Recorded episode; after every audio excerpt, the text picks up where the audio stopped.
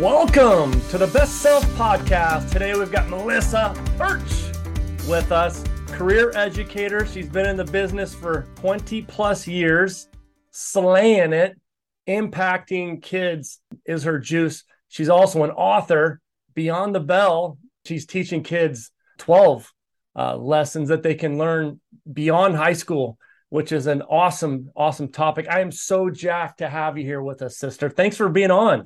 Thank you for having me. I'm so excited to chat with you today and hopefully help your audience. Man, I am I am super excited, so excited. But I don't have educators on here. In fact, I think you're my first actual educator ever on the show. And what drew me to you was you reminded me a lot of myself. I, I, I just I think I got lucky. I stumbled across you on some one of the social platforms, and I started following you. And I just your energy is positively infectious. In fact, I started, I went to your website and I started looking at just different things peeps were saying about you. The words were humor, mentor, empowering, excitement, passionate, patient, so incredible. What is one word? How about this? What is one word when someone's done with an experience with Perch Nation? what is one word you would like them to leave feeling? Yeah, I think energized, energized, energized. I think that when you have a group of people around you and they are giving you their time, you should leave them feeling excited to chase whatever they want to in this life. And I think that time is is precious so i would say energy i want everyone that comes in contact with me to feel like they can go out there and get after it. So yeah. Yes get after it. I love it you know you're speaking my language sister. So speaking of getting after it i know there's going to be a lot of things that we're going to talk about they're going to tie into the stuff that you talk about in your book. Getting after it.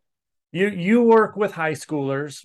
I kind of, I work with kind of people all over the map from even like junior high to senior citizens and tons of people in transition right now. And your book kind of talks a little bit about that like what's next? What's next? Transition and we we have another recession coming. You know, we had COVID for well, we still kind of do, but really for like 2 years. And this next recession might be even a little bit longer than that. And a lot of times people, you know, there's fight flight then there's also freeze, the other F word. A lot of people freeze when things start to go a little bit rough. A lot of times people freeze when when they got that next big decision as opposed to putting their foot on the gas. Look at you as a teacher. You're still who you were before, but you've kind of reinvented. You've become an even better, more magnificent beast than you were before because of COVID. What do you say to a person out there moving into a recession, moving into a next phase in their life? What's your advice to that person? So the first chapter in my book is actually another F word and it's it's welcome fear. And I think that we have been conditioned our whole lives to feel fear and like you said either fight or flight or freeze and I believe that if we see fear coming up in us like through a moment of transition, like when we're faced with a major life decision, I think it's valuable to notice that we feel this way because we care so deeply about what happens next, which is really important. It means we have value in this moment and that we are going somewhere big after this moment. And I think that the fear can really be a great trigger to slow you down, assess what's going on around you, make an educated decision, and jump into it. So while most of us do anything we can to get out of that kind of cognitive dissonance, I think it's a moment for us to embrace and realize that on the other side of that, probably great progress is going to meet us. So, yeah, I would say let's bring it and let's see where we go next because most of us look back on our lives and can see in our track record that those moments pushed us to better places. Oh, there you go with the good lingo again. Bring it. Let's bring get it, it. on. I love it. Do you think this could be a toughie for you when you're talking to your students from English to speech to to whatever it is you do, uh, which is many things? do you think it's more important to be a possibility thinker or relational thinker? That's a great question. I think it's got to be a balance, to be honest with you. And I think that in my book, that's what I kind of did. It's here's where we can take things, here's what I know, and here's what I've seen. And I think that keeps the connection tight with the people that you're serving. So I would say it's it's got to be a balance like most of the things we we deal with in our lives. Right. I think this was off air, but you were uh, we were talking about knowledge and how some people will say that knowledge is king. What's yeah. king, what's king in your book? It's being able to take that knowledge and share it in a way that is relatable so that the person receiving it can can go somewhere with it. Um, I think we've all had the books, the teachers, mm-hmm. the mentors in our lives that are really doing it, really making impact and doing the things that we see ourselves doing. But it's the transfer of knowledge that is is key. It's not just having it, it's sharing it and then what you're doing with that knowledge is that's where the magic is. That is where the magic is. So yeah, I think while knowledge is power, more importantly, it's what you do with that knowledge. Yeah, I would agree. I look at teachers or leaders in general. It's not so much what you're spitting out; it's how you're spitting out what you're spouting out, right? It's like yeah. what, what, what it's not how what you teach; it's how you teach what you teach. There's a lot of smart people. That doesn't make them a great teacher. That's right. Or a great leader. And uh, we've all had those experiences, yeah. and I think they they help us understand better what works when we are communicating with others. Right man, so good. You're talking to that dude, that peep, who is looking to move to the next level, but they're they don't believe they have a story or mm. they don't believe that they're worthy. What do you say to that person? There's a lot. There's you, you know you've run across so many people, so many kids that, so many young women, young men that that have a story, because as you know, we all have a story. Yeah but they don't believe their story is good enough or they don't they have that primal thinking where they don't think they're worthy of whatever it is that it's ahead that they want. How do you approach that conversation? How do you convince them that they are worthy that they are good enough? Well first of all i think that every single person it's just human condition to have self-doubt and to question our worth you know what we can do to question our abilities i think that's just a, uni- a universal feeling so first i like to let them know that I know I've been there too. I've doubted myself. You've doubted yourself. I think that it's a lie when people yep. say that they're confident all the time. Right. So I first like to break it down for them and let them know that they're absolutely not alone. We've all been in that space. Right. Then I also like to point out that when you're going for something, when you're looking towards a goal, I love for kids, and I do it myself often too, to look back at your wins and watch how you've kind of racked them up and never noticed them. Mm. Um, not every kid graduates high school. Not every kid passes the test. Not every kid has an after school job. Not every adult is able to successfully even communicate. So, little wins along the way, I think, are so important to acknowledge and celebrate so that you can continue to move in that positive direction. And once you look back and say, gosh, you know, I really have done a lot with my life, you have more confidence to go forward. Every single person has a story. And while we may feel like, oh, this isn't unique, it is unique because it's your story. And I ah. also tell my students, like, no, no, um, there is nobody else on this planet like you. So while you might feel like you're ordinary, I often say you're extraordinary because most of us are ordinary and have just found the extraordinary. Oh. Um, and that's, you know, that's just so an approach good. I've been able to take with kids. And they'll tell me, even adults, you know, people will just kind of spout off what they believe is the mundane things in their lives. And I love to slow people down and say, wait a second, whoa, tell me more about that. Right. and then it becomes a much deeper much more interesting uh, moment that i've i can learn from and that really everybody can learn from. So no story is is not without magic without gold. God. I knew i would love this conversation. Perch nation I know. I couldn't wait to hang with you either. Oh, so good. You're speaking my you share the same juice, girlfriend. Yeah, 100% Love it. I would love to be a fly on the wall in your classroom. In fact, I may be on the wall, but only for a few seconds because you'd be swatting at me because I'm still wanting to get up in that.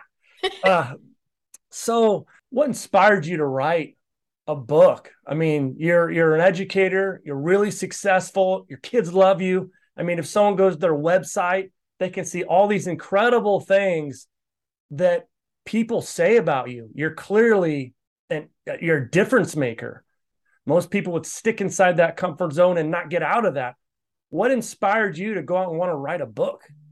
First of all, thank you for saying that. It is really my mission to be there for my students. And in that came this book. It was 2019 and I was I was teaching a public speaking course and you know i was trying to mix it up figure out what we could do a little bit different and i of course you know love motivational speakers ed mylett's my guy mm. gabby bernstein um and all the tony robbins all the guys right I, yep. I just they're just they fuel me so i'm like how can i teach kids how to do this so i kind of studied some of the motivational speaking tactics and i started to share with my kids. I said anybody want to give this a try? And a couple kids got up and did their thing and they started to talk about their big dreams. And you know as teachers we champion kids right? Go get it go get it. And i right. realized in that moment that i was selling them something that i don't know that i was living myself mm. so while i love teaching and i i had this beautiful career in the depth of my soul has always been this passion to be a writer to have my book up at barnes and noble and to share some of the things that I wanted to with the world on a greater scale. So it was in that moment where I decided to laser focus on this dream I've always had. And it really was to prove to them that I'm not only going to talk, I'm going to walk the walk with them. And my book is dedicated to them. And uh, the inscription reads um, For my students, let this book be the proof because I feel like if you're coming to me saying, I want to be a doctor, I want to be a lawyer, I want to be a professional baseball player, I want to be a dancer, I want to, you know, who am I to say, go get it when I'm sitting in my comfort zone? So that is my motivation. And I also attach this dream to my students and to my own children. And anytime I felt like I got down on it, anytime I felt like it was too hard, I just said, okay, I can't let the people in my life that down that I love the most that I'm I want to to to help. And that's how I found that final inner motivation to go for it. Because after a long day of teaching, you're right, it's easy to say, pack it in and and be done for the day. But I just always felt like this push that and, and this feeling that I was bigger than the four walls and the 25 kids that were in front of me. Hmm, so good. I it's inspiring. I love it. Dopamine, the top, you know, dopamine, your highest dopamine hits come in the anticipation of something, not necessarily when the something gets there. It's the anticipates the moments before yes. it hits. What is and and we're we're winding down by the way. We're almost done. That this I knew this would go way too fast with you, sister. You've been amazing how do we convince someone of that? How do we convince someone? You know, we got there's so much negativity. You know, you, you read the paper or you you get on socials or or you just recessions hitting and there's just so much going on. Not a lot of the positive positive get up there. You've got kids all across the board, like you said, from the ones that aren't acing the SAT to to the ones that are crushing it to mm-hmm. the one you know the ones that are afraid to speak in front of a crowd to the ones that are afraid at all how do you speak to the person that is struggling with anticipation struggling with you know the first step's the first step taking the first step how do you talk to that person and convince them that fulfillment is on the other side of fear that there is something incredible waiting for them they just got to bet on themselves how do you convince them to do that that's a great question. And I think there's a couple things. One, I think that we need to assess why we are struggling so much to take those steps. And one thing people can do today is to think about who they're surrounding themselves with and what they're getting from those people. For me, I was not always this positive go getter. I've had moments in my life too where I've dipped and kind of felt like, oh, I'm trudging through this, right? But I think assessing who you're surrounding yourself with and making sure that you're doing that for each other is so important. And uh, the other thing for me, and for what I always tell my students, and what I will would tell anybody going for it that's struggling, is what does life look like if you don't do it? What does it look like at the end of your life if you never try to write that book, to start that podcast? What does it look like if you never take that exam or go for being um, a lawyer or a doctor or or just even apply to that school that you know was a reach but that you really wanted what does it look like if you look back on your life and say well i never tried. And for me that worry that reality was way greater than any stumble i could have or challenge i could have along the way. Yeah that's good. Regret's gonna outlive almost every other emotion. That's right so and and you know, I, I, it's it's really important to assess, you know, what does it look like without this moment? If I don't say these words, if I don't start or take that class, if I don't, you know, you're even I always even tell my own students, like when we're out in a park or we're on vacation and they're like, Oh, I don't want to ride that ride. I go, well, when we go home, you're gonna feel bad you didn't try, and we get on the ride, you know. Right. And I think that's just an important thing to practice as we're going for it. Awesome. So good. Yeah, we're always one one conversation away from something incredible. Uh, 100%. Yeah. So good. You are an absolute rock star. I all these things that we're, we've been chatting about, there's nuggets surrounding these questions and these conversations inside their book. Uh, one last thing on your book before we we kick you to the curb. Yeah. You know, someone someone opens up your book and they they read it front to back what is it that they're going to feel when they're done? What is why would I open that bad boy up? What am I going to feel? What's going to be the investment takeaway if I open that thing up? Wow. I hope it is that they realize they are never alone. I think one of the hardest things that we have learned in our lives, especially as you mentioned, due to the pandemic, is that feeling of loneliness is so one of the hardest things to feel. And I hope my book makes readers re- see so clearly that they are not alone, that many people have walked this really tricky walk before. And I hope that they leave, they close the my book really ready to step into their true purpose. They're they're ready to figure it out. And that is even if it's a handful of readers that that shift their lives as a result of my book, all the hard work, everything I've worked for is 100% worth it to me. You're the best. You've got 30 to 45 seconds 30 i mean at the time of this recording 64 countries listening in on perch nation. Woo! What are you going to tell these people that you know today today they have the opportunity to take that first step to have that conversation to you know in ed mylett's words uh to take one more rep yeah. of of whatever. 30 to 45 seconds to talk to them how can they begin creating the best version of themselves today yeah. So, like I said before, assess who you're hanging out with. If you are feeling the energy from people around you, the, the four or five people you love the most, that you're with the most, fantastic. If you're not, if there's somebody that you are feeling like they're they're pushing up against what you really want in life, it's okay to step back. It's okay to create a boundary. You don't have to, you know, put an X on them, but it's okay to kind of limit your time with those people that aren't cheering you on and trust your gut. You need to believe in yourself. Silence the voices. A lot of people have opinions, but they don't live within you. They don't walk your life. They're not going to be with you at the end of it. And if you can just trust your gut and go for it, mm. that is what's going to bring you the greatest happiness. Don't be afraid to fail. We've all failed. You're meeting people in the fourth quarter, but there's a long game. Oh. So that would be my advice. And I, I really, gosh, I hope that people move forward and and and get after it. I do. Yes. Well, hope ain't a plan. Let's make it happen, sister. Yeah. Let's make it happen. I love it. Yeah, we assimilate to whom we associate, and That's no, right. and we weren't meant to star in someone else's movie. So let's let's slay this day. You have Absolutely. been amazing. You are incredible.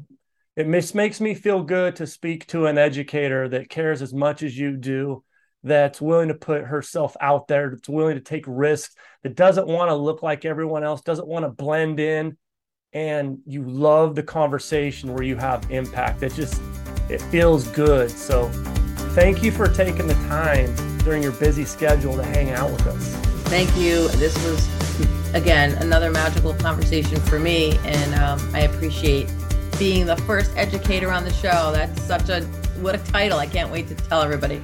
yes. Awesome. You make it a great day, friend.